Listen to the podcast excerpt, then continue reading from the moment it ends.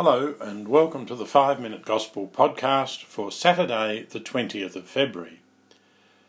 Today, St. Luke recounts for us the call of Levi, whom we know as Matthew, uh, who has a gospel named after him. Matthew was a tax collector. After Jesus called him, Matthew held a great reception, a great party in Jesus' honour, and at that meal, Jesus was criticised for eating with tax collectors and sinners. Matthew was a tax collector, working for the Romans. Tax collectors were seen as traitors to their country and to their religion. In addition, some of them were not completely honest, pocketing money for themselves. Jesus called a tax collector to be one of his first disciples. Surprising and it certainly would have shocked the Pharisees and their scribes. Then Jesus sat at a table, not just with Matthew, his disciples, and some Pharisees, but also with a large gathering of more tax collectors and others. The Pharisees were horrified by this and asked the disciples, Why does your master eat with tax collectors and sinners? Jesus replied, It is not those who are well who need the doctor, but the sick. I have not come to call the virtuous, but sinners to repentance. This answer is a two edged sword, because it explains why Jesus welcomes tax collectors and sinners, but at the same time it also challenged the disciples and the Pharisees to recognize that they, sitting at table with him, also needed the doctor the Pharisees, in particular, were merciless in condemning others, but were blind to their own need for mercy and forgiveness.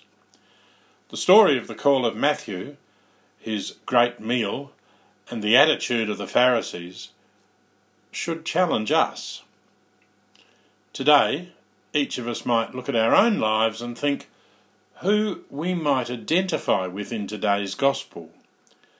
We could ask ourselves Am I like Matthew, with a sinful past, but now leaving everything to follow Jesus? Or am I like the tax collectors and sinners, still needing the doctor and being called by Jesus to change, to repent? Or again, am I like the Pharisees, standing in harsh judgment of the faults and sins of others? Easy to do, isn't it? The truth is likely, however, to be that there's a little of each of these in all of us. There are times when we hear Jesus call and try to leave our sins behind and follow him more closely. But there are also times when we know the need for the doctor, we know we are sinners, but we don't necessarily ask for forgiveness. And there are also times when we are blind to our own sins, but find it oh so easy to harshly judge the faults of others. In 2016, at a general audience, Pope Francis spoke about the call of St. Matthew, and he quoted a saying which is worth thinking about. He said, There is no saint without a past, nor a sinner without a future. Today's Gospel for Lent challenges us to take an honest look at our lives and see where we are saints and where we are sinners. In Lent, we think about our past and our future, but Lent is also very much about now. Pope Francis spoke of this on Wednesday, Ash Wednesday.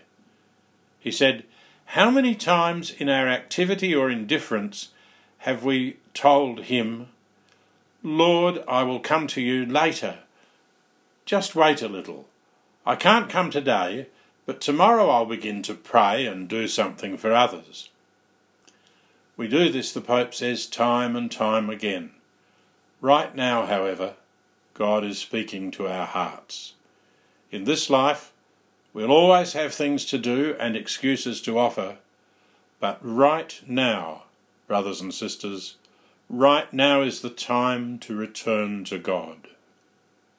The time to return to God. Let's pray. Lord Jesus, help us to hear you speaking to our hearts and help us to return to you right now. God bless you all.